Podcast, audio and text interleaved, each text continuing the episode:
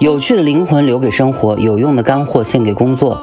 大家好，我是社社，欢迎来到社交车间。我跟品牌专家石花轩会每一期跟大家一起分享那些实用的 to B 那些事儿。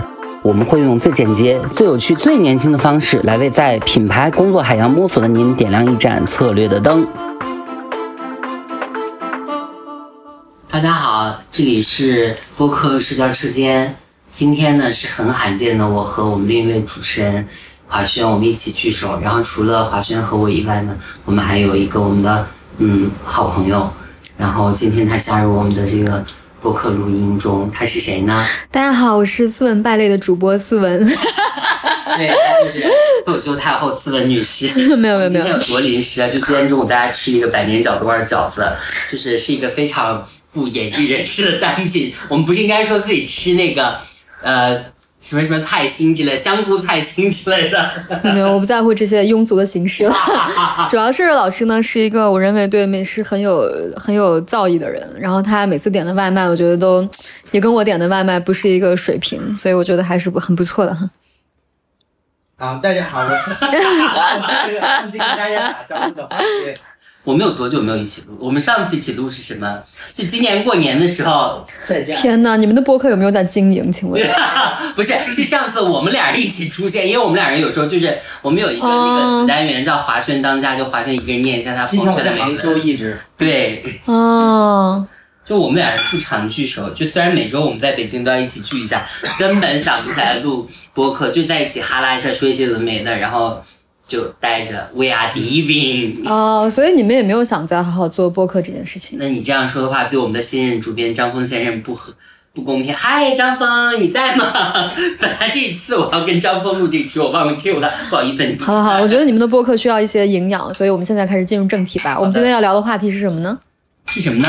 今天我们的主题啊，让我来看一下采访提纲，好不认真啊！就是今天我们的题目就是如何低能耗的工作。因为确实一段时间以来呢，我和华轩都经历了自己在个人和工作中的嗯一些嗯算是不能说是谷底，但是肯定是一个下行的阶段。所以今天刚好请思文来聊这个。因为我看到国外的一个研究说，就是工作是我们很重要的一部分，但是大部分人因为工作搞得很抑郁、很焦虑，就是很比比皆是，几乎在工作人几乎都有这种这种状态吧。我觉得这种状态肯定是不是一个很好的状态。我觉得我们要如何去找对那个状相对的状态，给别人一个有一个参考的坐标，我觉得这个很好。所以呢，嗯我就去这个。是那你的低能耗工作的观点是啥呢？自我说一下。啊，我的，他问的是你。不要回答这个问题，为什么会大家显得这么毫无准备呢？因为确实我们毫无准备，说来咱就来呀。你再说一遍。我来，我来，我来替 他问吧。就是我觉得社儿老师还是问的比较商业以及委婉的。就是华轩认为，如何能够让我们的工作能耗更低？就是你拥有什么方法让你的工作能耗更低呢？我觉得有几个啊，就我自己觉得不内耗，不要跟自己较真儿。我之前特别喜欢跟自己较真儿，就是一个事情，别人为什么干得好，我为什么干得不好？所以像你这么，我想好奇啊，就像你这么优秀的人，有什么事情是你觉得别人干的比你好的东西呢太多了，？For example，就比如说一个一个提案，或者就是一个方案，就是我们两组之间或者竞争的时候，你看到哇，人家讲的这么好，你就没有想到，就在心心复盘的时候会想，他为什么做那么好，你为什么做的不好？你难道不如别人吗？就不断的质疑自己。那你觉得这个不好是一种技术性上的东西呢，还是有别的因素呢？我觉得都有，嗯，都会有。有的时候，因为这种状态，也许在十次里面你会碰到过六七次，有四五次你可能会超常发挥，因为它已经这个呃超常发挥的原因是在这个在你的整个知识体系里面，如果能做得更好，如果超出知识体系以外，别人也许就具备这一部分，但是呢，这个部分你就开始内耗了。可是你不觉得十次里面四五次超常发挥对你来说已经是非常幸运的事情了吗？是幸运，但是人和人还不够，对，就是你一定要要求自己十次，就是十次里面有十次超常超常发挥吗？有十次，我觉得至少有六次吧，就是一半儿不要超过一半，百分之六十的概率，我觉得这是对自己的基本要求。但是没有，我觉得不断工作下来，你觉得你优秀，别人比你更优秀，就比你优秀的人太多了。那你聊到此刻有没有找到你内耗的原因？就是这个要求不太合理。对，觉得人不应该看着别人，嗯还是要关照自己。你觉得此刻的状态，我自己是否 OK？我自己是否尽全力，或者这个这个状态是否 enjoy 的一个状态？不要跟自己较真。你看，你看别人，就我之前老爱喜欢看别人，这个动作是 no 的。我觉得最重要的是还看自己。但是是老师，你觉不觉得就是华轩老师说的这个，只看自己，不要看别人？因为其实我们每天都在喊这样的口号，就是哎呀，我们不要跟别人比。就是从小学开始，老师就跟你说，你最大的对手应该是自己。就是我那时候听到这句话，我觉得都是一些屁话，就是就是你给我说这些有什么用？你天天在这里考试，天天让我比成绩。就是对啊就是我怎么样才能做到我只看自己？你你对这件事情有什么感受吗？因为我觉得你是一个只看别人的人。对，就是我一直有一种攀爬感在工作中，就是好，我不我没有那种我一定要当第一的，但是我确实在某我想做的事情上面，我就经常会想，凭什么我一定要不如他们？凭什么我要落后呢？凭什么我练的没有他好呢？特别是竞标失败的时候，呃，竞标失败的，反而我现在会有别的不同的感受。我最近一段时间的感觉就是，每一次竞标其实对我来说都是一个学习，因为确实你你进不同的项目、不同的类别的话，尤其我们现在做品牌咨询嘛，每一个新的这个科目就是一个学习过程。那在这个过程中，他选择我或不选择我，其实都是我一个学习的这个经历，而且我甚至。有一些就是可去可不去的那种填，其实我作为公司一号位的话，我可以不用去请同事来填，我们有比我更擅长填的同事。但有一些题目我自己比较有兴趣啊，我就特意去讲一下。我们去年提过，就是梅艳芳演唱会的那个填，就是这个项目我同事已经准备很好，但是我我又自己去讲的填。我觉得如果我不是我去讲的话，很有可能我们就拿中了那个案子，但没有拿到。就是因为我太喜欢了，可是有时候就是这样，你喜欢的你未必擅长，你擅长的未必是你的兴趣点，这就是很矛盾的一个事儿啊。嗯，就是有这种感觉。其实我们这次之前在梳理这个低能耗工作这一点的时候，当时我的同事写了一个题目，就低能耗工作其实是要厘清大家为什么内耗，因为有几个点位啊，第一个就是。意义感，第二是职场领导关系和系统。那我们做工作有意义吗？我不知道。就是华轩怎么样？我想先问一下思文，你觉得你现在工作的意义是什么呢？是快乐。嗯，就是我觉得这快乐是比较广义的快乐哈。就他，我以前觉得快乐可能只是一些所谓的玩乐、开心。嗯，就是比如说我小时候，就是有，比如说。我要是这一天就是马上快考试了，然后这一天呢，我要去上自习，我非常不想去上自习。上自习我就要学很多那种书本上的东西，痛苦。但是这个时候你就会觉得，此刻看一分钟的电视就格外的快乐。嗯，但比如说你不用去考试，你也不用学习，你在漫长的暑假，你看一天电视，你也不会觉得开心。所以有一段时间，我甚至觉得工作的意义就是为了让这个痛苦衬托你其余的所谓快乐。因为你没有这个痛苦，你也不会觉得其余的时间是快乐的。对我觉得这是从前来说工作对我的一些意义。因为就是比如说你我我以前大家都老说什么我要财务自由之类的东西，但是我觉得并没有，首先并没有几个人体会过真正财务自由的感受，对吧？那其次呢，就是我觉得大部分人并不理解说，如果你真的有一天财务自由，比如说你坐拥十个亿，咱们就往往大的想。然后你这个时候是一个什么样的生活状态？你真的会快乐吗？我觉得不见得。是的，对我觉得那个就是，就是你一下子跨越了很多过程。就是为什么为什么《西游记》取经要跨越那么多的穷山恶水？为什么他取到经之后还要再去经历一次劫难？对，就是这个意义不在于那个金属本身，那个金属本身是一是一些无字的东西。本身它的意义就在于这个过程，所以到后来我会觉得这种快乐在于说，你做这个工作它过程的一种感受。就比如说我们现在在录播课，它在某种程度上算是一种工作，但是在这个过程中，可能你如果不录这个东西，你就不会开始你的思考。嗯，但是可能思考本身，当你投入进去的时候，也是一种快乐。所以我觉得它从各个意义上来说，包括你挣的这种钱，它也是一种快乐，它帮你去享受一个充裕的人生。所以我现在觉得，就我以前觉得可能工作是为了钱或者为了一些成就，现在觉得它就是快乐本身。但它可能快乐的意义跟定义不太那么的具象，这种感觉。那我顺着这个再问一下，就是我刚才问的那个问题，你在工作中，嗯，你的职场、你的领导、你的关系和你的系统，你怎么来排序呢？就是职场、领导关系和系统，因为这其实就是工作的各个维度。对我来说，这是一个混沌的整体，嗯嗯，因为我都不是很擅长，就没有排序，我跟职场格格不入。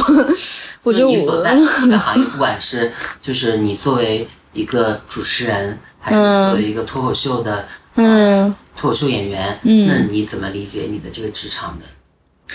我觉得我属于比较幸运的人，嗯因为首先我对于这种人际关系，包括领导相处，我属于极其不擅长。但是呢，很神奇的就是哈，我觉得好像是我是有一些莫名的运气在的。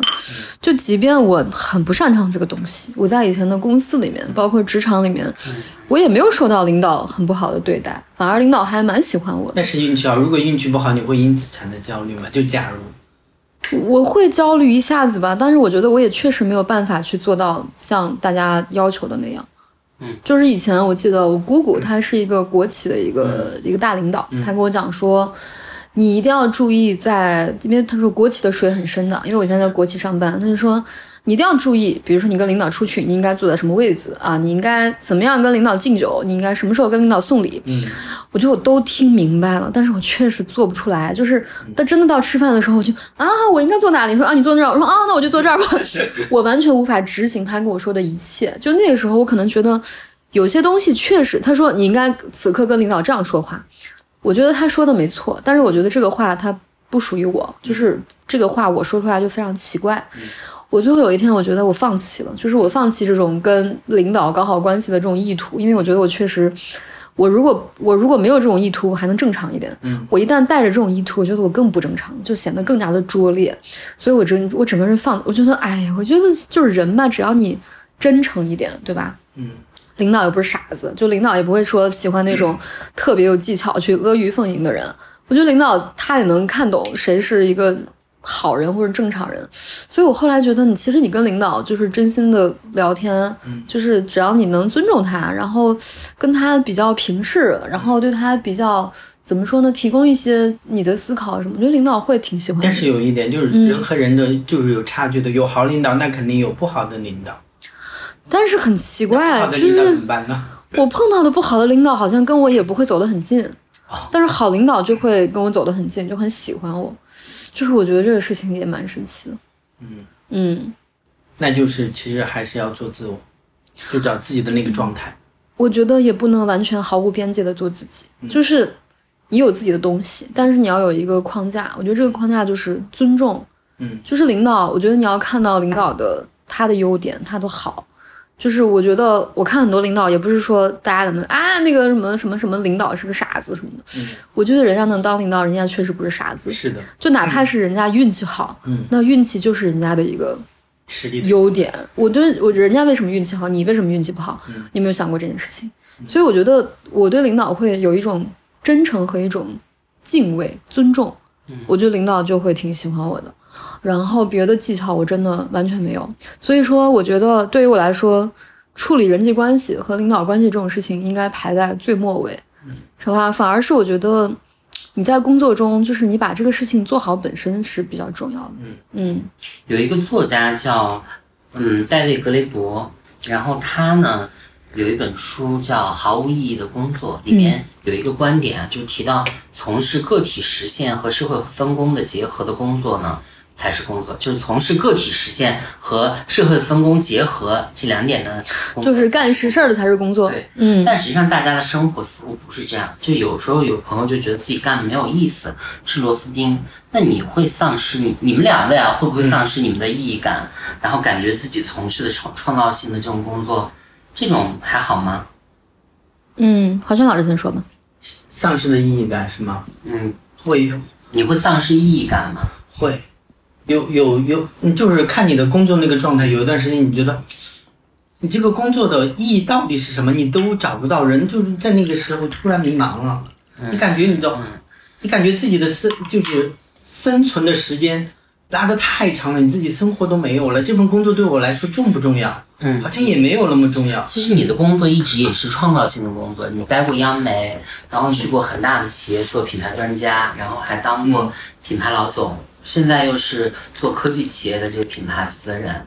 嗯，那你会觉得你现在工作会丧失意义感吗？就此刻来说，此刻来说我没有，因为我这个人特别喜欢新鲜的事物，就是感觉到哦，这个东西很有趣，这个对未来可能对人类还有一点点、一点点就是意义给华的话，轩做个广告，华轩现在在做 AI 人工 AI 人工智能 AI，人工智能机器人、数字员工，你看吧，什么红色什么，可是很会赶时髦呢。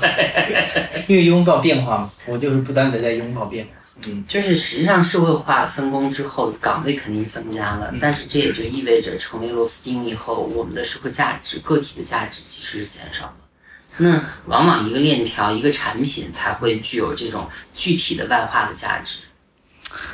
我其实不是完全同意这种所谓的意义感的划分，嗯因为我认为你在任何组织从事任何的工作，你都可能很有意义感，你也可能很没有意义感。嗯比如说我一个朋友，他在苹果工作了嗯很多年，嗯然后他前段时间就说，他说我觉得离开苹果，我觉得苹果很厉害。嗯嗯我说为啥呀？他说因为你在那里面的时候，你完全感受不到创造的过程。嗯，就是我在想，那你去一个什么地方才能感受到创造的过程？嗯你在苹果你都感受不到，你在什么地方可以感受到？没有。就哪怕是比如说我们这种做创作的类型，嗯嗯，就是有时候你你创作到后面，你也会觉得没有意义感。对，大家都就觉得哇，你在干一件很伟大的事情，你在创作一个很了不起的段落，嗯你在救赎很多人的想法，但其实你写这个东西的时候，你并不觉得很有意义，你只会觉得我靠，就这个礼拜就是 deadline，、我必须把它写完。我写这个东西不是为了意义，我写这个东西是很痛苦的。然后呢，可能有一天它突然发酵了，被很多人听到，就是说哇，你好厉害，你这个东西就我度过了难关，说哦，原来我是有意义的。就是我觉得，即便是别人再认为有意义的工作，哪怕你是一个，比如说南丁格尔，嗯，也许南丁格尔在救那么多人的时候，他也不觉得这是一件有意义，他可能觉得就是。这就是我该做的事情，我不觉得有意义。这是这就是别人别人去做饭，我是在救人，有人在那里打仗，我们的工作是一样的。我觉得，我觉得这个意义感可能是更多的是别人赋予你的，而不是你做这个工作本身时候你自自己能感觉到对我觉得是这种感受。那你觉得工作的意义和价值，这种意义感和价值感能培养出来吗？以你的这个作为一个脱口秀演员和作为一个呃创作者，作为一个播客博主这样的，我觉得这个不是自己培养出来的。如果你为了所谓的意义感去培养一个你工作的一个东西的话，那我觉得这个意义感跟你赚钱、跟你去享受名望没有什么区别，嗯对吧？就是我我工作是为了赚钱，我工作是为了出名，我是为了自我实现，我是为了对人类有意义。我觉得这个东西它都是一个目的，嗯，就是我觉得它本质上没有什么，它只是某些东西听起来看着高级一些。就是变成了一种分工性质对。它其实本质上都是一种目的。我为了这个事情我才去工作，对是我觉得它就已经不是说我跟这个工作不是自发性的，合二为一，我只是想去做。但是我觉得很多时候，你说乔布斯发明苹果，他真的是为了改变世界吗？不一定。他首先是个对生意，对，啊所以说很多时候你说这个世界是首先是谁是哪一类群体对这个世界产生了最大的变化，改造了这个世，我觉得是商人对。但你说商人做那些商业，他真是为了哦，我要改变这个世界？不是，他说我要赚钱，我要生下来，，我要过得很好，我要让别人觉得我很牛逼，对然后他改变了这个世界。别人说哇，他好厉害，他发明了苹果，颠覆了这个世界。他不是为了颠覆世界，对吧？所以说，我觉得，我觉得首先没法培养，第二，我觉得没有必要培养。你有在工作中失去过意义感吗？我也太是没有意义了。我觉得我，我觉得我是近两年才有了一些意义感。我以前觉得没有任何意义。为什么说近两年才有？因为我觉得我以前做所有的事情都是被逼迫做的，没有任何事情是我自发做的。这两年做的事是你喜欢的，对，你这最最近这两年在做什么？比如说播客呀，就是我很喜欢做的啊。然后我觉得这种聊天本身，就是我有钱没钱，有病没病，都一直在做的事情，就是这种聊天，就是喜欢唠，对，就是社社也认识我很久，就是我们俩没事就得就聊这样的天，我觉得有没有录音机都一样的。所以说，我觉得这个事情，包括我去研究什么塔罗星座，我觉得这些东西对我来说就是意义。然后内化的这种对就哪怕是我去我去禅修，我去学打坐，然后打坐完之后，我觉得我看到一片树叶在那里摇晃，我觉得哇，很美。嗯，对我来说就是意义。嗯，嗯，然找后到了观察外界的方式。也不能定义的那么商业，就是我觉得好像似乎你的人生突然之间没有了那种牵引你的外力，就是你要必被迫去 follow 某种东西的那种东西，拥有某种意义上的，你好像突然之间会自发的去开心或者是是去享受某些东西了。嗯我觉得这个是一个巨大的变化，对我来讲。就是那你觉得，如果说头些年你觉得你工作意义感不强的话，那你对职场人来说的这种效绩和工资能抵耗，能能消解掉一部分，或者能回报你的这个内耗吗？我觉得月薪十万块钱以下是可以的。嗯，就是对于一个上班族或者高管型的人来说，我只能说对于我吧，就每个人的意义不一样。就比如说某些人的阈值，他可能是我一个月要赚一百万，一百万以下我都觉得非常的不行，不够。那种做金融的那种很厉嗯对比如说一百万以上，我这个月赚了两百万，或者我这个月赚了三百万，对我来说没有区别。那啊，对，就比如说那些很厉害的人，但比如对我对我自己来说，比如说我一个月赚一万的时候，跟我一个月赚五万的时候，当然不一样，是一个非常跃迁的感受。但是你说一个月赚十万跟一个月赚二十万，对我来说已经没有区别了。就是很多和对啊就是我都已经够了，就是我花不了那么多钱。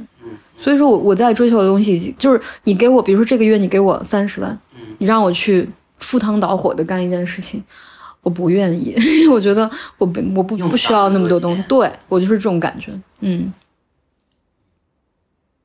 就现在流行一种新的职业精神美德啊，这个美德是打引号的，就是外号别人。就意思是什么呢？就是当我们或者当职场人面对困境的时候，不认为自己应该独立承担所有的风险，不把问题留给私人空间来激发更多的这种负面情绪，而是呢，通过寻找外界帮助来降低自己的心理内耗。嗯，你们认同吗？就反正是有事儿的时候，天塌下来大家一起扛，休想把这个锅烂在我手上。我不认同哎。你怎么说呢？我觉得首首先，如果有这种思想，是在职场是很危险的，因为因为因为你不要不要看就是这种，他这种思想就是有点那种集体思想，你知道吗？就是啊有有锅就是大大家大家的，但是我觉得，嗯，这么多年，我觉得我见过的比较出色的职场人啊，更多的是叫 ownership，就是自己把这个事儿弄得起来。他他能想到老板看不到的事，他要往前去走一步。当你走一步的时候，老板，我相信老板是一定看见的。有些人屁他肯定看不见，我觉得是看见的。我认识好多职场升的比较高的人吧，就是在互联网行业都是比较 ownership，就是老板没有想到，他一定会想到，他一定会去做这个事情，他而且是做的比较好的，然后去自己 own 了一个事情，他也不推诿，就是也不去做。也不去做一个，嗯，也不去做一个螺丝钉，这样来来弄的。此刻佘老师在给我们拍拍合影，希望你打开美颜。是打开了美颜但你思闭眼了。再来一张，好，三二一，来。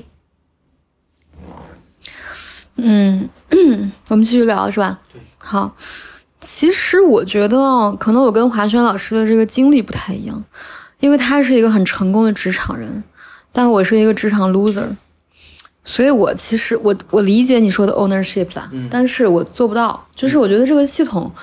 它就是这个样子啊，就是你你你不，就是你你不去把这个责任分摊给别人，别人就会都推到你头上。但是我可能没有你这么强的能力，就是我没有能力去承担这么多的责任。然后我觉得很多人他就是在蓄意的去推到你头上，就是你能明显感觉到他在这里推推诿。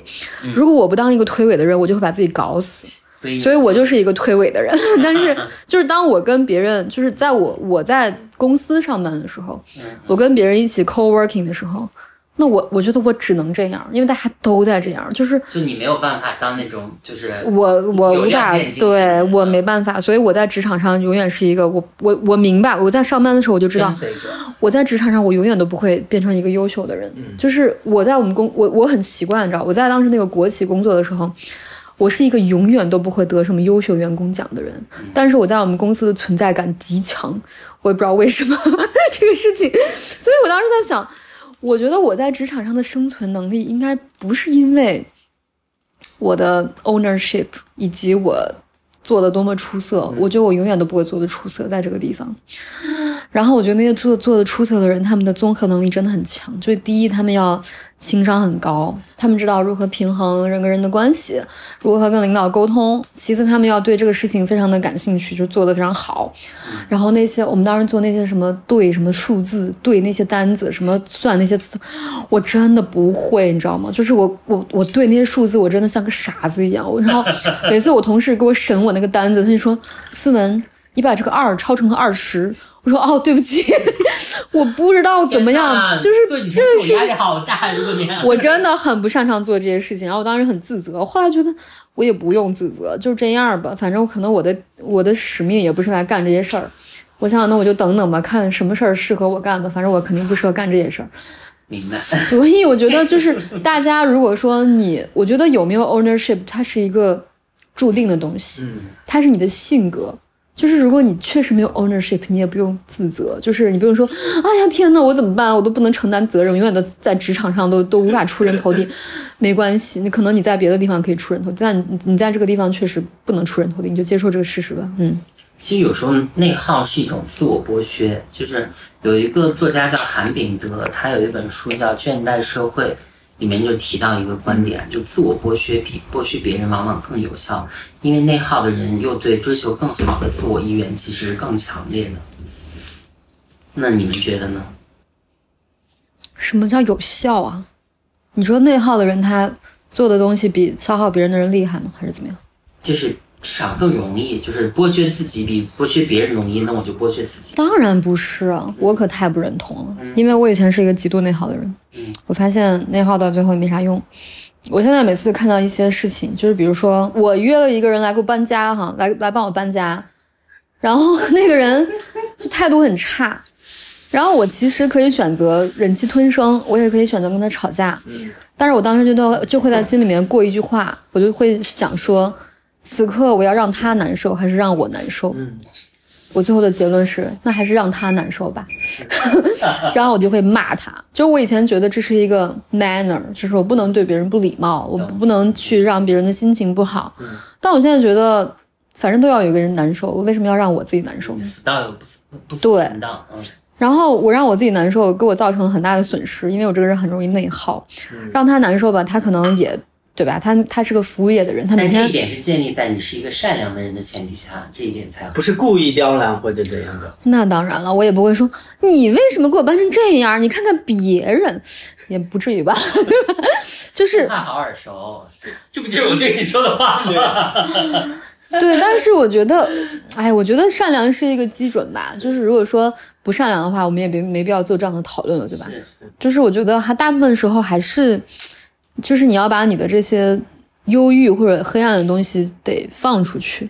我觉得你只有去把这个东西放出去，你才有能力去建构一个真正的爱、美好、温暖、阳光的一个内在，然后你才能去真正的去扶及别人。就是要不然你，我觉得你这种假的礼貌也是一种很很空虚的东西，就是很很很立不住的东西。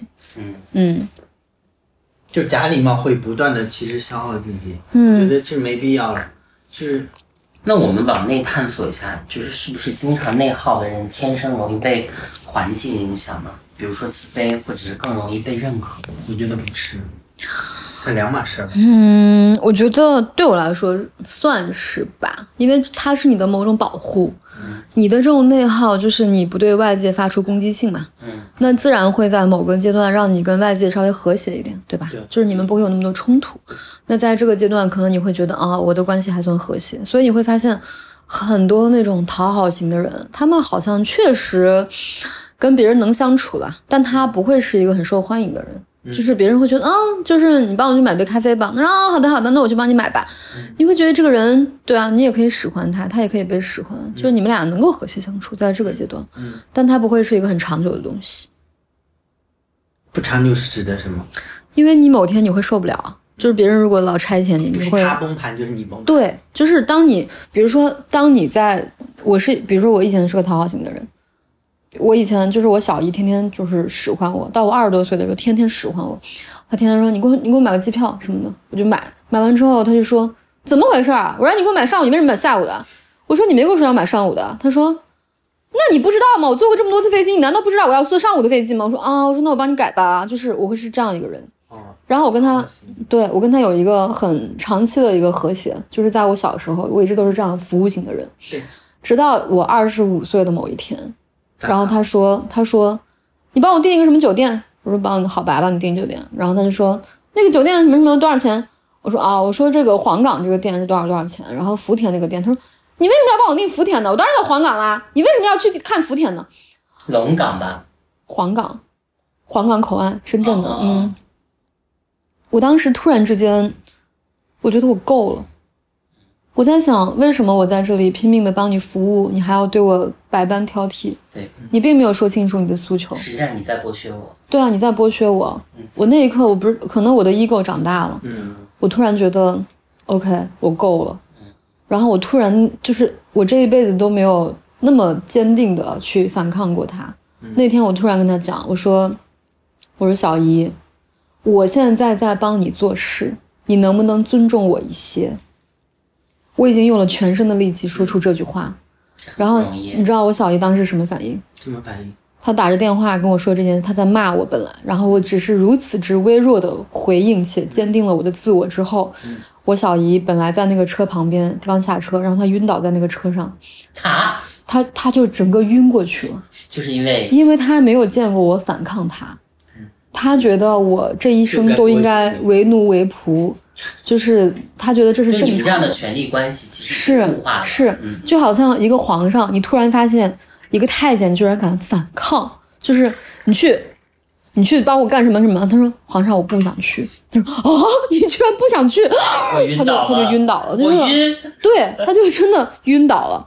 然后我当时在想，说我晕是一个名词，是我晕是个动词。是，然后他真的他他昏昏倒，他晕倒了大概几十分钟，他才缓过来。嗯，我当时在想，其实我看过武志红说的一个理一个理观点哈，他就说，就是当控制别人的人，就是如果你在被控制中，你应该用什么方法去反控制？只有一个方法，就是让对方感受到疼痛，因为对方能感受到疼痛的时候，他才会真心的发觉，原来你不是他身体延伸的一部分，原来你不是他真正的手脚，你是一个独立的个体，你有你的想法。对，因为你说到这个延伸的身体的延伸，很多控制狂对于自己控制下的事情的描述就是如臂食指般的自如，那会让他愉悦。对，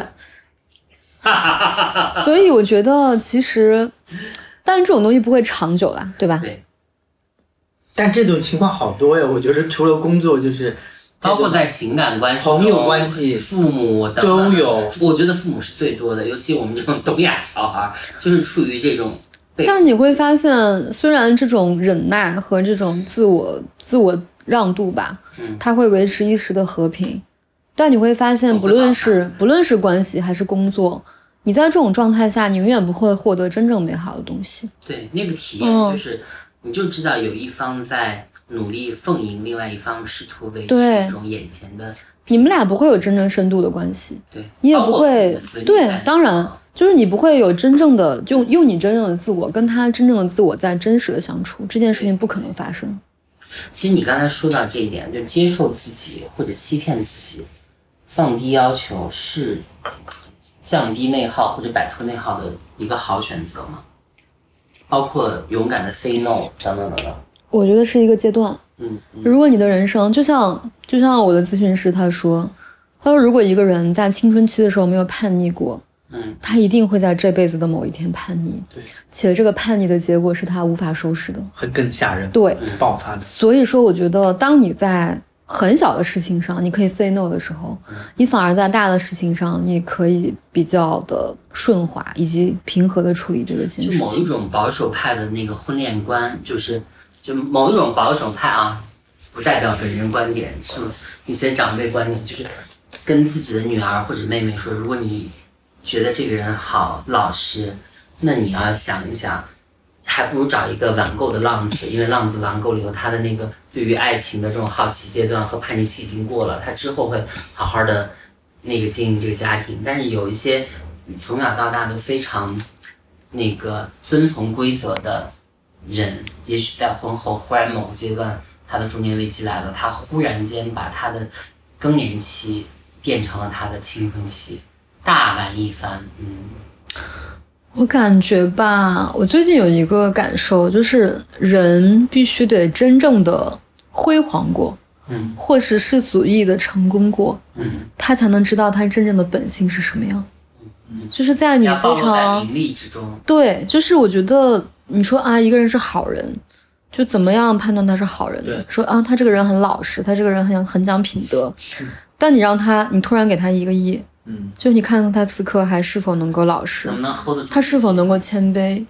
因为我确实身边有很多这样的朋友，就是认识的人哈，长贫乍富之下？对，就是从这个突然一文不名到突然之间暴富，或者是突然之间成为什么啊人对 somebody，然后我觉得他会让我觉得完全不认识这个人，就是他啊，他怎么会是这样？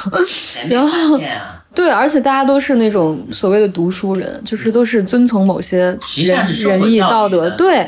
被不规训过对，不是那种说他的父母教对，嗯不是那种他的父母教育他说你有一天你要有钱了，我跟你说你就能横行四方。他不是受这样的教育，他就是一个读书人，然后突然之间就变成了一个很让人觉得面目非常的陌生的一个一个人。然后包括我自己也有这样的阶段，就是你从一个 nobody 到 somebody 的时候，你确实会飘，你确实会膨胀，但是这个飘到什么程度，膨胀到什么程度，以及你如何去看待这个问题，如何思考这个问题，我觉得这个是检验人性真正的试金石。对，嗯，所以你刚刚的问题是什么来着？就是如果说嗯放低自己的要求，或者是呃骗自己，接受自己，嗯，把自己矮化一下，是不是可以降低内耗？我觉得不是，我觉得这种，我觉得最最最根源的东西是要真实。嗯就是如果你此刻内心有很多的愤怒或者不满，但你刻意矮化自己，嗯那这个矮化也是很消耗的。就如果说，我觉得就是有一个基本的社会礼礼貌的框架哈，但是在这个框架之下，我此刻有愤怒，那我我主张你就表达你的些许愤怒。嗯。我此刻是虚荣，那我觉得你就去接纳你的虚荣，对吧？这两天 这个问题，咱们前两天你刚来北京的时候，我们唠过，嗯。就是有关爱马仕劳力士这个嗯。因为就是我个人是有一段时间很想买爱马仕和劳力士，但是我的教育又觉得好像这样，就作为一个文学青年来说，这件事情是一个报复吧，就是很很减分的事情，就是。我们明明是要好好读书的，你为什么忽然间爱上了？就是我为什么忽然想虚荣的东西，对，怎么会这么物化呀、什么什么的。然后思文就说了一个很好的观点，我想请你再说一下，我忘了呀，你来说吧。对吧？有些人字字珠玑，但不知道是什么。我每天都输出太多好的观点了，没有办法谢谢你，真优秀，我又用优秀这个词了。我说的啥呀？你说就是爱马仕和劳力士这种很物化的东西，它也是很合理的。就每个人身上都有很现实性和很物质的部分，就它首先是正常且合理的。就如果你认为这件事情不妥的话，首先你要经历这一切，你要直面它，这个事儿才能翻篇儿。哇，我好智慧啊！这是我总结下来的，把你听出来了。我洗了你的稿。嗯，对其，实你说这个话，我那天想了想，我就跟咱们另外一个朋友讲了这个观点，他说，我一直他也觉得我一直在回避这个事情，就是明明是很想，但是就，嗯，就无法，就这个事情就变得有点拧巴。而且我觉得吧，人很多时候是一体两面的。嗯就是有时候你会觉得我之前听一个心理学的老师，我觉得他说了一个观点，我是觉得还蛮认同。他就说，你可以经常告诉自己说，我是强大的，嗯同时我也是虚弱的；嗯我是清高的，同时我也是虚荣的；我是光明的，同时我也是黑暗的。嗯嗯嗯，我可以整合这些东西。对，其实“整合”这两个字在心理学上就是一个很重要的成熟的标志。有个自洽，自洽对所以说，我觉得可以跟自己讲说，有时候我是很有道德的，我是一个好人，但有时候我也是一个坏人，我会有一些不好的想法。我觉得两个东西并不冲突。有时候我是一个甜心胖宝，有时候我是一个坏小孩儿。你是对他，他真的很嘴很贱，我觉得。然后他每次他每次嘴贱，他说：“哦，天呐，我嘴不能这么贱。”就是就是，我觉得这件事情并不冲突，就是你可以很甜美，你也可以。就是我又有那个命的那个部分，而且是本能，但是我同学又很迷信，很怕说这些会造口业。就每一个都是真实的你自己。是，哎而且，嗯，你说，没事，就撇一嘴啊，就刚才说到这个意义感啊，就其实有没有想过，工作中意义感这事儿，其实它也不见得那么重要，因为工作也只是生存的手段嘛，生活才是目的。那我在想，是不是不带感情的工作会更轻松呢？我一样把它执行的很好，只是我把自己从这个过程中抽离出来。就像前两天我跟一个吵架大王，职业职场上的吵架大王，一个 battle 大王聊，他说你每次去跟别人就是试图进就是争取一个东西的时候，你都过于真情实感了，你就应该非常认真的去争取这件事情，但是同时把自己的这个心神抽离出来。嗯，我当时就觉得，嗯，是的，我应该物化自己，我要把自己当做一个 thing 或者是一个 nothing。你还不够物化自己吗？我哪一种物化呀？你已经很物化了，好对我是吗？甜心胖宝和哎呦喂！就是萌萌小坏蛋。我是觉得吧，你要看你对工作的定义是什么，嗯或者说你对工作的需求是什么。嗯，如果你只是为了赚钱，或者说为了功成名就，嗯，我觉得你确实应该抽离啊，没必要投入这么多的心就神。看你的工作性质吧。是啊。那如果你工作只是为了就是为了开心，为了体验这一切，那我确实觉得人需要用真心去体验这一切。是的，嗯，我觉得还是分职业，你做的什么职业，或者像科学家那种，确实要有意义感。我要为国家做点事儿。有那请问我们这个我所在的这个行业，我要干嘛呢？你你怎么理解？因为我们几乎是同行嘛。我觉得是为，也是为商业文明做一些事儿吧，就传播美好的文化。就是对啊，如果是按华轩这样定义，传播美好的文化，对吧？就是这句话里面“美好”跟“文化”这两个词，我认为是必须有真心才能做到的。嗯，如果你把自己抽离，我去用大脑去研究一些文化，嗯传播给大家，我不觉得这件事情有什么能量可言。对它嗯，必须是真诚的，你的真诚别人能看得到。对，就好像我觉得有的品牌它做不起来，就是它因为不真诚，特别是 to C 的那种大品牌，嗯，它没有人家感觉不到你的真诚感在哪，都是虚伪的。对。嗯，你要是做一个什么那个门口的保安，那我觉得你可以抽离，因为你跟别人老是有冲突，然后这种冲突对你来说没有任何意义，对不对？就最近有一本书叫《我在北京送外卖》，你们知道吗？送外卖还是送快递？没看过，您讲一下。写的，写的蛮好的。我看想想，对，叫《我在北京送快递》是普悠出版社出的。这个人是叫胡安烟，然后他就讲他在他一方面是一个写作者，但他的这个职业属性就是一个呃快递员。所以刚才说到这一点啊，就觉得工作，我觉得这个这个胡先生他就是一个把自己的意义从工作中摘除出来，他就是维持我生活的一个手段，但是生存的手段嘛，可是他生活才是目的，因为他有他很显性的这个写作要求，就是他觉得送快递这件事情会让他很规律，然后其实是体力上的疲惫会节省他脑力上的消耗，让他更多的精力来思考他的写作这件事情。嗯，但我说实话啊，我认为各种职业，当你投入真诚和真心的时候，都会有一个巨大的加持。就甭管他是送外卖也好，他是什么也好，你就比如说，比如说送快递这件事情，我觉得，比如说我我家来一个快递员，或者很多快递员来了，有些人他就会放到门口，就给你发个短信什么的；有些人他就会真的很用心的送到你面前，说这个东西我必须见到你才能送给你。然后你会觉得这个人他是有真心的，我就会留下他的微信啊，我说以后寄快递我找你。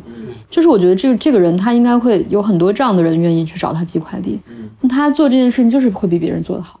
对，所以我觉得没有任何职业是有心跟无心是没有区别的。嗯嗯是我每我我我在北京吃，嗯、就是饭馆啊，就是有些服务员就是态度不好，就是爱吃不。但有一些我就遇到一个好的，就是他会张罗你，哎，你这里送你个果盘儿，或者帮你处理这个事那个事啊。我觉得哇，他跟别的好的不一样啊。我就会想，哎，你为什么？我就问他，我说你你在这儿你有多额余的工资吗？他说没有。我说那你为什么有这么有热情的感觉？他说这个就是我工作呀。嗯，然后我就会要他的电话，我说下次电，呃，我要来团建或者什么之类的，我就来找其。实这样的人，他的这个抗压压抗压能力就很好，因为他把这个压力，就是他把这个压力这个概念消解了，就他是在真的是像鱼进入水一样在消解这个嗯，压力，就根本压力这个事儿，我觉得对于这种热情而且重要的人，我觉得他不是在装的，他也不是在敷衍，嗯嗯嗯他是很认真的一个东北阿姨。就是很热情，他说：“哎，你们吃饭以后五点来，你直接打打电话，我直接帮你们订好，怎么样的？你们吃什么菜来给你推荐？哎呀，这个多了吃不完，你就吃这几个菜。就是我有时候想，是不是我们有时候对于一些概念性，我们找到了一些新的概念，并且我们用这个概念标签化我们的生活的时候，实际上加剧了我们生活的疲惫感。它是内耗的一部分。就像我刚才说，有一个作家叫大卫·格雷伯嘛，然后他写了那个毫无意义的工作，他还有一本书叫《规则的悖论》，里面有一个概念叫结构性暴力。这种暴力不是说打你一拳的那种身体接触的暴力啊，是一种隐形的，包括雇主和雇员啊，然后穷人和富人，男人和女人，就是把人分成了主体和客体，把人分成了就是施害者和受害者，大意就是这样的一个意思了。这种呢，就是在社会本身的这种结构性不不平等带来的这种呃暴力性行为，所以叫结构性暴力。这个受害者对于受益者的关心，往往超过了受害者，往往超过了受益者对于受害者的关心，就是那个下位者关心上位者，超过了上位者关心下位者，所以这个就是创造了一边倒的这种想象性的结构。处于底层或者基层的人，必须耗费大量的想象来尝试理解周遭的这个社会动态关系，包括想象上位者的那个视角，不仅承担了。实际上承担大部分维持社会运转的这种实际性劳动，还承担了大量的这种产出性的这个劳动。这种就是在职场上出现了，对于上级的任何批评和教育，都要去过度的理解和消化。如果我做的不对，这种不对实际上衡量标准不在于我自己。就企业文化实际上是一个去人格化的吧，就是它就更加兼顾于年轻人需要被规训、接受规则、工作模式。这个跟意义感又不一样，就是我们要反思这到底是谁的问题，但是往往反思是没有效果的，所以还是要做。如此反复呢，这个抗压能力是不是就起来了？然后走过这条路的这些前辈，他又觉得我当年就这样过的，你也要适应这个。所以到底到底适应的度是什么呢？就有关结构性暴力。结构性暴力，你记得我们那之前聊选题的时候，当时我本来有关这个点想单独做一期的，你记得吗？嗯，记得。嗯就是要么离开，要么躺平，其实没有中间选择嘛，是不是这样？就有关这个我，我是很想请教思文，你怎么调节这种职业选择的？就要么去卷，要么就耍赖就就躺平飘过。我感觉你这个问题像一个行业峰会的问题，我没太听懂。其实，就是你的意思是，就是比如说面对上级或者是没办法去反抗的那个阶层给你的那种情绪暴力，你应该如何处理，对吧？对，嗯，就这个意思啊。我的理解是，提纲同学喊话可以简单点，但是这个还是要怪我，因为我讲的不精彩。世柔老师能反思是不容易的。呃，我是这么理解的哈，我是觉得，每当我受到领导的这种情绪暴力的，当然我受到的比较少，但我受到的时候，我就在想，别人他会对别人这样吗？还是对你？对对你，他只是对我这样吗？还是所有人？他他如果是一个他对所有人都这样的人，我不会有什么内耗。我觉得他是个神经病，他就是这样的人。他就是这样的人，他也不是针对我。嗯，但是如果他只对我这样，他对别人都很友好，那我会反思，我会想这个东西，因为我觉得情绪是一个钩子，他不是说这个人他莫名其妙就对你发作他这样的情绪，是肯定是因为我身上的某个东西激发了他的这个情绪，那我就要看看我身上什么东西激发了他的情绪。所以说我经常是这么思考问题的哈。所以说，就即便是我有我遭受这种结构性的情绪暴力，我也会去思考这两个东西，就是。所以说，我有时候就像你刚才举例，你小姨嗯对你的那种控制，就是一种结构性暴力。对啊，就是如果说我不会被别人控制，他就不会控制我。嗯嗯嗯，我觉得人跟人都是一个整体的系统，当你改变了，你对面的那个人一定会改变。我觉得你这种叫叫弑父精神吧，但是不是每个人都有具有这种弑父精神的，特别对于权威面前，对父母面前，他更更不会对于这种反抗心理是会越来越少的。所以说，那我们现在聊这个的目的就是，我觉得可以，大家可以听到这个问题，可以思考一下，就是包括以前我上大学的时候，我一个同学，他在他跟我不一个学校，他就受到他们宿舍人的霸凌，他就跟我说，为什么这些人这些人都是神经病，这些人都都霸凌我，然后我就说，那你想想，如果是那个谁谁谁，就我们的另外一个同学，我说你觉得他在你们宿舍会被这样霸凌吗？他说不会。我说那你觉得是为什么呢？他说，他说那就是我太好欺负了。就是说放出一种信息，我是对好摆弄的，对我是我可以作为一个对引领者和下位者，对，这样想事情呢，虽然有一些自我内耗，因为其实你把这个责任推给别人是最简单的。比如说，这个领导骂我，他就是傻逼，对吧？他就是神经病，所以他才骂我。这样想是最简单了啊，因为你不用承担任何责任。但是呢，就是我们我我比较倾向于用一个用一种相对内耗的方式去思考这个问题里面，我到底身上有什么钩子勾到了他这个东西。我觉得这个东西是比较底层的，就是当你想明白并且超越这个事情的时候，其实你以后不会再遭遇这样的事情。嗯嗯，我其实有一次就是跟我一个朋友，就是我们一大堆人，有一个女生，她其实比较的针对我，我觉得哈。就她跟别人的，好像关系都还蛮好的，她就会夸奖别人，但她每次一跟我说话，她就会特别的劲劲儿的，对他就会比较喜欢去否定我打击我。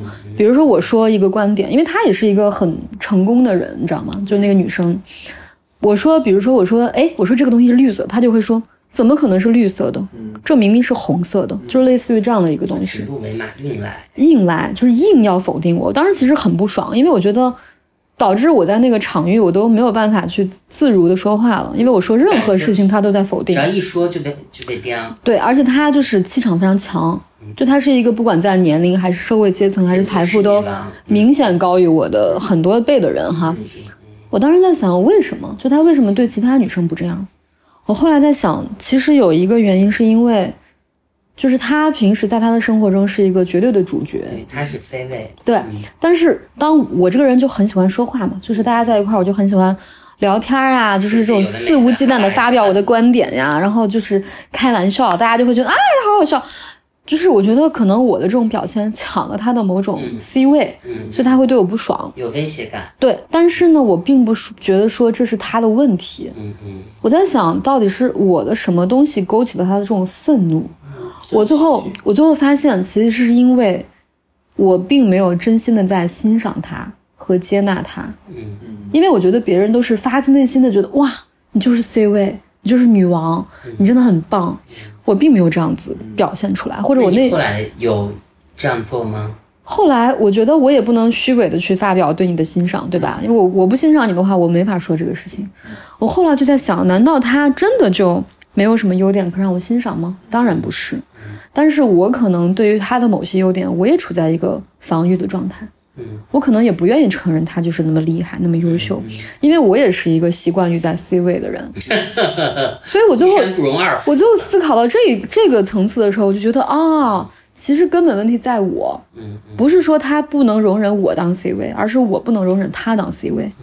所以说我后来就是某一个人不能接受有双 C 出现，对我后来想到这里的时候，我就在想，其实我应该去改变的是，我应该看到他的优点，嗯，我应该看到他能够成为 C 位的这种实力跟美好。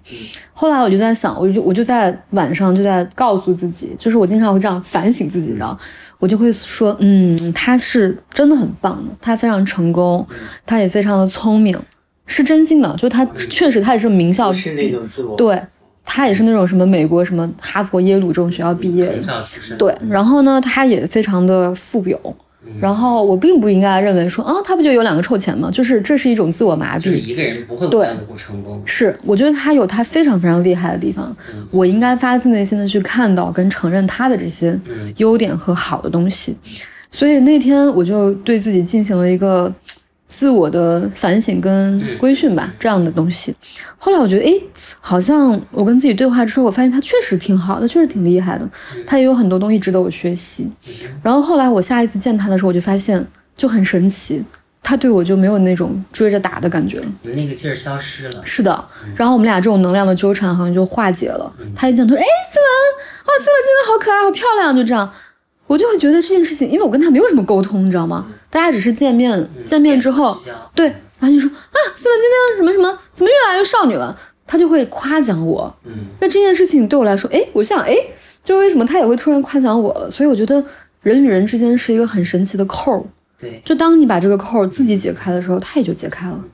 所以我在想，就感受的是双向的。是，所以说我在想，就是大家在遭受这种所谓的结构性暴力的时候，其实你会发现，任何人的关系都不是其实包括对。对于我们今天聊的这个议题，就是当我们意识到工作在消耗我的时候，实际上我也在消耗工作，就是我也给对它赋予了它本身对，就是它的那个上限以外的东西，那其实就可以淡化一点投入，嗯。或者是减轻一点对它的这个情绪的部分。就是工作就是工作嘛，嗯，或者说，当你在抱怨说我的公司没有好好对待我的时候，你可以想想，那我有没有真心对待这份工作？或者嗯，是是不是过于投入对这个工作，是把工作放的跟父母、跟爱情、跟家庭一样的这种，实际上不是，哎，就是他但是如果真的把工作放得很重的话，他不会有这种痛苦，他会很享受这个过程。不不不，你误会了。有一些就是觉得工作内耗的人，就是觉得我工作在我的生活占比太多了，我没有别的部分，他他还是没有进入那个状态。或者进入太多，不是没有进入，是进入太多。就是我我有过自己自己有过这样的经历，就是我投入一个工作投入了很多，然后我觉得他给我的这个回报没有到我的那个预期。我把你这么当自己人，我把你这么当自己的事儿，怎么会这样呢？就反复想，就一直在那个内耗我。这一点我不是很认同。哎，嗯，我觉得你要真的把工作当自己人，你就不会太在意他的回报。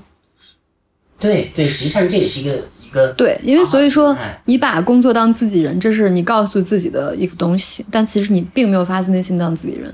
如果你发自内心当自己人，比如说，嗯她是我的妈妈，我不会说，哦，我今天给我妈买个西瓜，我妈明天要给我买个葡萄，她不给我买葡萄，那我就很生气，因为她没有给我该有的回报？对，就是你为什么我今天给你买了半个西瓜，你明天给我应该给我买两串葡萄，对吧？包括谈恋爱的时候，好，我送你 A，你是不是要有一个对啊，周期之内就要？你会发现这样的人其实而且 B 对啊大于 A。对，啊，这样的人其实很难获得真爱。干嘛因为骂我？哎呦，他听出来了，我在骂他呢。骂人很脏哎。因为他其实我们每个人其实都在算计这个东西，我付出这个，你是不是要回报个我这个？我付出了这个，你我在别的事上还好，但是一个是工作，一个是恋爱，就是你不知道为什么，你明知道好，哥，你除了工作恋爱，你还有什么事儿啊？你还有一些吃饭，吃饭当然你不用算计了，因为你买了一百块钱的饭，你就是会吃到一谢谢你。我最近百块钱的饭。在，我最近在建立一种意识，就是为了减重这件事情，我努力制造一个热量赤字。你看，你又在算计 赤字，哎呦，怎么回事啊？不能算吗？数学好的人不行吗？那你如果算的话，你就会获得你算法以内的东西，对是，嗯，嗯，对吧？哎，对你说的很好，就一旦我算，我就只能获得我算法以内的东西，当然，但是我的预期都是算法以外的。对啊，所以你这个就不不和谐啊。就是如果说你是一个想得很明白的人，我就是要算，我就是很精明，那我获得的就是这些，我的天花板就在这但显然我不是。那种，可是我还要用这一套这个算法，这就不对。那这就是你自己要处理内耗的事情了。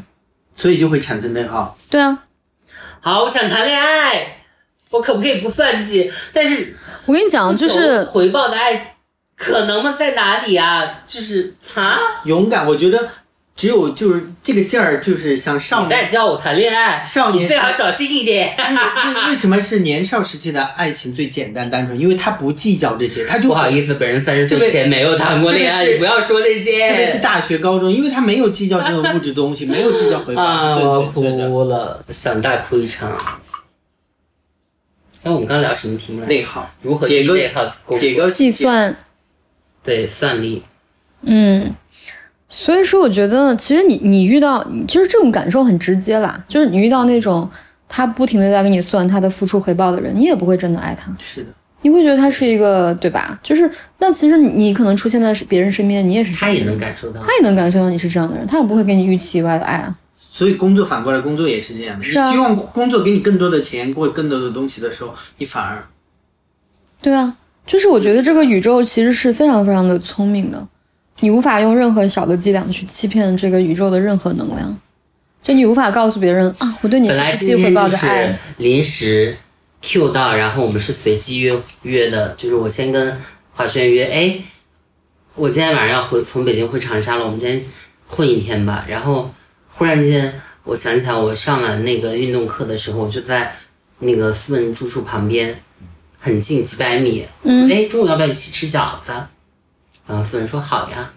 然后唠一唠，吃一吃饺子以后，我们就忽然说，哎，一起录个播客吧。结果最后的 ending 就是我大哭结束。就是射手，如为什么果在我要拷问内心啊？不要，我要回避我的内心。我因为你在夜深人静的，时候，总会面对你的内心，我可不可以？还不如让我们俩帮你剖析一下。哎呀，做自己真的很难。我可不可以不做就就是之前我看到好多比较比较厉害的企业家，他说钱都是在未来，钱不是在此时此刻。如果你要赚此时此刻的快钱，那你就是在做此时此刻的生意，而不是未来的生意。是不是在认真的记笔记，我才发现是我的合作导演，这期你去拍。所以我在想，就是我觉得内耗是一件很难避免的事情，并不是说我跟自己说我不要内耗，我要去让别人麻烦，而不要麻烦自己，你就能做到了。就是我觉得这个就是为什么这个世界上有那么多的名人名言啦，包括什么《道德经》、什么《周易》八卦，他把一切都说得很明白了，你为什么就活不好这一生呢？就是很多东西是你要去体验的，而且这个体验的这个东西是你一步都少不了的，就是你的愤怒、虚荣。或者是一些贪婪，对啊，贪嗔痴慢疑我疑觉得，我现在这个阶段特别试图解决一个问题，就是我想要消解我的物欲和贪婪。你消解不了，你只有真正投身进去，就是当我才能消解的时候，我的耻感是非常强烈的。那你就体验这个耻感。我那天其实看了一句话，就 I don't need a love. You know why? Cause life fuck me every day. But you don't enjoy the fucking. OK，、yeah, I don't like the fuck. 我那天其实看到一句话，对我还是蛮有启发的。其实，其实我活到现在这个岁数，对我能有启发的东西已经不太多了，你知道吗？但那天我看到一句话，我真的有点就是汗毛竖起来的感觉。他就说，就是史铁生的一本书，他就说，你应该允许一切的发生，嗯，一切包括一切，好的、坏的，对一切的什？么？一切的发生。嗯就是好的、坏的，对都可以。就比如说，我允许自己因为买爱马仕而羞耻，我允许自己愤怒，我允许自己讨厌，我允许一切的情绪都存在。我允许别人，懂了，立刻下单嗯找那个我们他 sales 帮我排个队，有个包可以买。或者说我也允许别人恨我，我允许别人讨厌我，我很怕，我很怕别人不喜欢我。那你就允许自己害怕别人不喜欢你。嗯嗯嗯，你不用因为这种害怕而感到回避或者对或者羞耻。嗯，所以我觉得“允许”这两个字有很强的能量，对我来说。我感觉你这两年就是，反正是我觉得叫你自己的文艺复兴来了，就自己的革命晚。可能我在换大运吧。真的就是离火运来的哎。有趣的灵魂留给生活，有用的干货献给工作。我是华轩，欢迎大家来到社交车间。我跟我的好朋友社社每天在这里一起跟大家分享一些实用的弊端的那些干货和事儿。我们会用最简洁、最有趣、最年轻的方式，为在工作海洋摸索的你点亮一盏前行的灯。